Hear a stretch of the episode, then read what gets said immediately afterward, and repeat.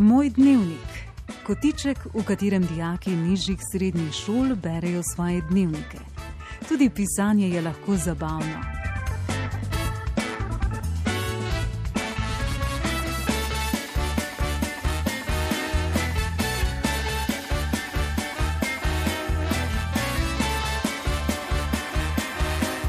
Uredništvo Barbara Frluga. Dragi učenci, učenke, profesori, profesorice in vsi, ki ste nas v tej mladinski oddaji spremljali in poslušali. V rubriki Moj dnevnik ste nam v obdobju, ki je za nami, vestno prebirali svoje dnevnike. Bilo je to obdobje, ko ste se šolali od doma, imeli manj stikov s prijatelji kot sicer, ko ste več časa preživljali pred knjigo, predvsem pa pred ekrani. Zahvala gre prav vsem, ki ste bili z nami. Danes se bomo pogovorili z učenkama Malino Dolhar iz prvostopenske srednje šole pri Svetem Ivanu v Trstu ter Petro Štrajn, učenko šole na Katinari. Z nami je že na telefonski vezi Malina Dolhar. Malina, pozdravljena, si z nami? Ja, dober dan. Malina, povej nam, kaj trenutno počenjaš, kje smo te zmotili? E, zdaj trenutno sem končala video lekcijo od verouka in zdaj pišem naprej naloge. Pridna, no, da te malo spoznamo. Malina, odkot si? Sem iz Rojana, Kateri letnik pa obiskuješ? drugo srednjo. Ti si na šoli pri Svetem Ivanu v Trstu, je tako? Ja, Malina, v tem času ni bilo običajnega pouka, niste hodili v šolo, temveč ste predavanjem sledili od doma preko spletnih aplikacij. Pravkar si rekla, da si zaključila lekcijo verouka. Kako bi komentirala ta čas? Ti je bilo to učenje nadaljavo všeč? Recimo, da je bilo lažje kot v šoli, ker smo lahko tudi spali dlje kot zdaj tu šolo. In um, je bilo lažje, ker smo imeli naš čas za narediti naloge. In ni bilo za narediti za vsak dan naloge, ampak smo lahko tudi naredili v par dneh. Ste imeli več nalog kot ponavadi ali manj? Uh, ja, nekateri profesori so dali več, nekateri manj. Kateri pa je tvoj najljubši predmet v šoli? Naravoslovje. Je bilo naravoslovje tudi tako zanimivo po spletu, kakor v razredu, ali pogrešaš mogoče lekcije v razredu? Ne, je bilo isto, ker profesorica nam je pošiljala vide, ki je ona razlagala in smo razumeli en, vseeno razlago. Malina, kaj pa si počela v tem obdobju, ko nisi imela šole oziroma pouka nadaljavo? Kaj si počela doma? Vsak dan sem imela video lekcije zjutraj do kosila. In potem po kosilu ali sem se učila ali sem telovadila. Telovadila pridna, kaj si tudi mogoče športnica ali glasbenica?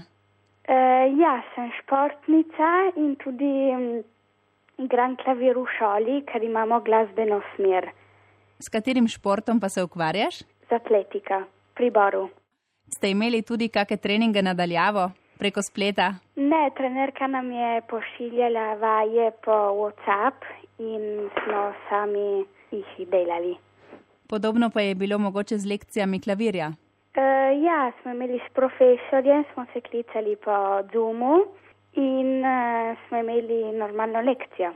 Malina, v tem obdobju je veliko ljudi tudi več bralo. Kaj najraje bereš? Bereš knjige, stripe, revije? Ja, sem prebrala knjigo Trst v žepu, ki smo mogli prebrati za šolo. Ker potem s profesorico slovenščine smo govorili o tem in delali obnove.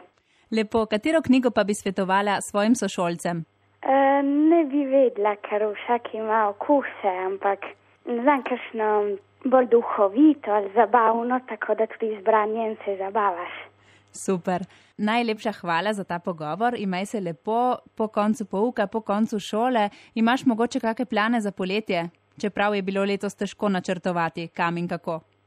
Ja, e, upam, da bomo šli skauti na tabor, ker bo sicer še julija, ampak se ne zna točno, če bomo lahko šli čez mejo.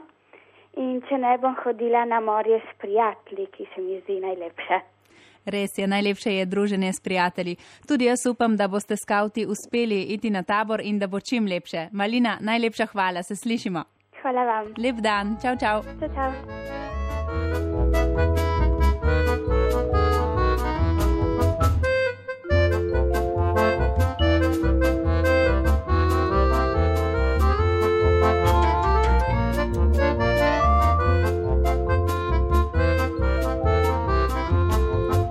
Pravkar smo se pogovorili z Malino Dolhar, z nami na telefonski vezi pa je že Petra Štrajn. Petra, lepo pozdravljena. Dobar dan. Dober dan. Petra, ti obiskuješ šolo na Katinari, je tako? Ja, Kateri letnik, kateri razred? druga srednja. Petra, v tem času, ko ni bilo običajnega pouka, ste imeli predavanja oziroma lekcije nadaljavo. Kako je bilo s tem? Ti je bilo všeč? Kaj misliš o tem pouku? Mislim, da ja, um, smo spoznali nove stvari, smo se stikali več s uh, kompjuterji, in, um, ampak jaz uh, osebno mislim, da hoditi v šolo normalno je boljše. Kaj si najbolj pogrešala v tem času? Prijatelje, sošolce, ampak tudi šolo, ker um, tukaj doma si vedno sam, nimaš nikoli stike, je samo virtualno, ni, ni kot uh, zares. Res je, ja. Kaj pa si počela v tem obdobju, ko nisi imela pouka nadaljavo in se nisi mogla srečevati s prijatelji? Kaj si počela doma? Sem kuhala z mamo, sem, sem uh, bila na vrtu, smo uredili cel vrt, sem uh, risala, sem tudi delala naloge, sem se tudi srečevala po teh virtualnih uh, pomočkov V mrežjih, ja. uh, z mojimi prijatelji. Uh -huh. Si tudi kaj brala? Ja, kakšenkrat, tudi za branje značko šole. Um, Kateri je tvoj najljubši predmet v šoli, Petra? moj najljubši predmet je uh, angleščina in glasbena, ker so prav moji, so mi prav všeč, ker uh, mi bodo, mislim, da mi bodo pomagali tudi v življenju. Si tudi glasbenica? Ne, ne, ne igram nobenega inštrumenta, samo mi je všeč zgodovina, glasbe, obožujem to. Uh -huh. Kaj pa drugače počenjaš v prostem času, ko ni pouka? Plezam, sem šla plezati tudi v um, hribe, potem sem kotalkala tudi na vrtu, pod hišo in nič to počnem. Petra, najlepša hvala za ta kratek pogovor in hvala, da si sodelovala v oddaji Moj dnevnik. Se še kdaj slišimo na radiju? V redu? V redu, nasvidenje. Hvala lepa, nasvidenje, Petra.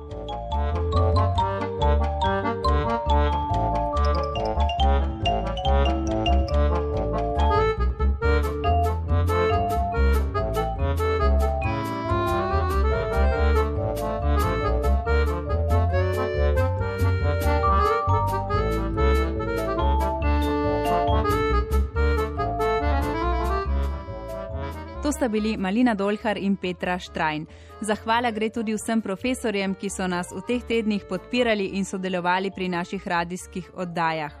O tem, kaj je korona čas pomenil profesorjem prvostopenskih srednjih šol, smo se pogovorili tudi s profesorico Julijo Berdon, ki poučuje na šoli Simona Gregorčiča v Dolini. Julija, lepo pozdravljena. Dober dan vsem. Julija Berdon, poučuješ na šoli Simona Gregorčiča v Dolini, med drugim pa si tudi mama, tako da dobro veš, kaj je pomenil ta čas ne samo za odrasle, temveč tudi za otroke. Kako si se kot profesorica spopadala s poučevanjem nadaljavo, s poučevanjem najstnikov? Torej, začetno je bilo seveda, kot mislim, da je za vseh, precej um, težko. Namreč v šoli smo navajeni na stik z učenci. Uh, to pomeni, da učence vidimo, uh, da se z njimi pogovarjamo o vsaki temi uh, in včasih tudi bolj o osebnih zadevah. Zaradi tega je tudi pouk kvalitetnejši in lažje delamo. Nadaljavo pa vse to zmanjka.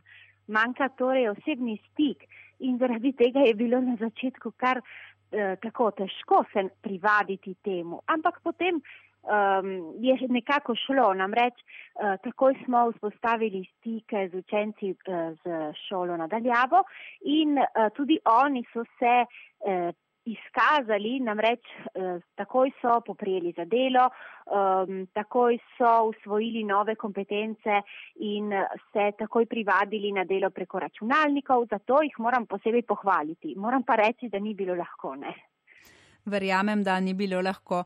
Kako pa ste recimo pomagali tistim dijakom oziroma učencem, ki imajo kakšne učne težave, ki potrebujejo dodatno podporo pri učenju? Ste to sami profesori vzeli v roke ali ste imeli kako pomoč prav strani organizacije šole in ravnateljev? Eh, seveda, na, takoj na začetku so nam rekli, da uh, naj nudimo tistim, ki um, imajo potrebo po dodatni pomoči, še dodatne uh, lekcije oziroma pouk nadaljavo. Uh, poleg tega je šola ponudila uh, družinam, ki so se znašle v stiski, tudi pomoč, namreč računalnike uh, in drugo uh, tako bolj tehnološko opremo. E, zaradi tega je de delo steklo v v vseh družinah. Ne. Moram pohvaliti predvsem starše, ker so bili uh, v tem tudi zelo pridni in zelo uh, fleksibilni. Torej so se takoj prilagodili in so uh, veliko priskočili na pomoč. Julija Berdon, učiš na prvostopenski srednji šoli. To se pravi, da učiš najstnike, zgodnje najstnike, tako bi lahko rekli, od 11. do 13. leta, če se ne motim, kako so oni psihološko doživljali to obdobje? Kaj se je tebi zdelo kot profesorici? Zelo različno. Eh, nekateri, tisti, ki, so, eh, ki imajo recimo hišo z vrtom ali ki imajo doma brate in sestre, so to obdobje doživljali manj stresno. Namreč večkrat sem prebirala njihov, njihovih spisih, da hodijo ven na vrt, da se igrajo z bratom in sestro ali starši. Nekateri pa, ki so mogoče bolj osamljeni doma, ker so edinčki ali pa ker so braci že starejši, ker so že odrasli, eh, so to samoto doživljali precej tako krizno in bilo jim je zelo težko. Poleg tega eh, jim je bilo oduzeto prav tisto medsebojno druženje, ki je za srednješolce tako pomembno. Namreč oni se med seboj srečujejo samo v šolah, v šoli in eh, recimo pri športu, pri treningih ali drugih dejavnostih. Zaradi tega je bilo gotovo vsem težko, ker niso videli svojih prijateljev eh, tudi preko telefonsko, preko videoklicev ni enako, kot če se dobiš in brca žogo ali pa greš na sladoletne. Torej, to jim je bilo zelo težko in tudi um, velika večina njih mi je rekla že takoj po prvem mesecu, oh, komaj čakam, da se vrnem v šolo, kdaj bo začela se šola in tako. In večina mi je tudi rekla, nikoli si ne bi predstavljal, da bom kdaj v življenju rekel. Pogrešam šolo. Pogrešam šolo, ja. ja. Ja, ja, seveda. Ste imeli profesori tudi stike starši teh otrok? Ja, seveda, ker je što, šola stekla nadaljavo, na začetku nismo imeli še vseh uh, možnih pripomočkov in zaradi tega smo uh, razredniki, ampak tudi drugi profesori klicali starše in se z njimi pomenili. Ta stik je potekal ne samo ob začetku, ampak konstantno. Namreč spraševali smo tudi o tem, kako se uh, posamezni učenci počutijo doma, kako se počutijo starši, kako se učenci odzivajo na šolo nadaljavo in tudi kaj mislijo starši, če imajo kakšen dober, konstruktiven predlog. In uh, tudi v tem so bili starši zelo na voljo. Vedno so nam priskočili na pomoč in nam tudi svetovali. Seveda, o zvezi s svojim otrokom, ampak nasplošno je bilo sodelovanje med šolo in starši zelo koristno. Lahko rečemo torej, da je to obdobje še nekako pospešilo sodelovanje med šolo, starši in tudi učenci samimi. Seveda, mhm. lahko uh -huh. to rečemo in podčrtamo tudi. Tako da je prineslo tudi kaj dobrega. Julija Berdon, najlepša hvala in seveda hvala tudi tvojim učencem in vsem, ki ste sodelovali pri naši oddaji. Hvala lepa. Hvala vam.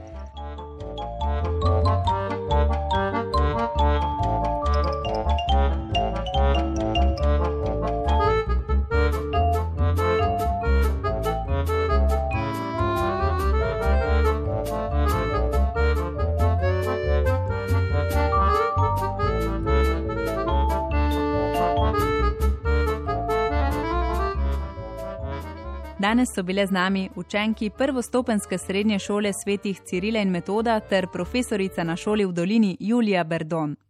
Z današnjo rubriko tudi zaključujemo niz mladinskih oddaj Moj dnevnik, v katerih so nam učenci in učenke v tem času, ko se osebno nismo mogli srečevati, prebirali dnevniške zapise. Za oddajo sem skrbela Barbara Ferluga, ki želim prav vsem mladim poslušalcem in tistim, ki ste nam sledili, čim lepše poletje.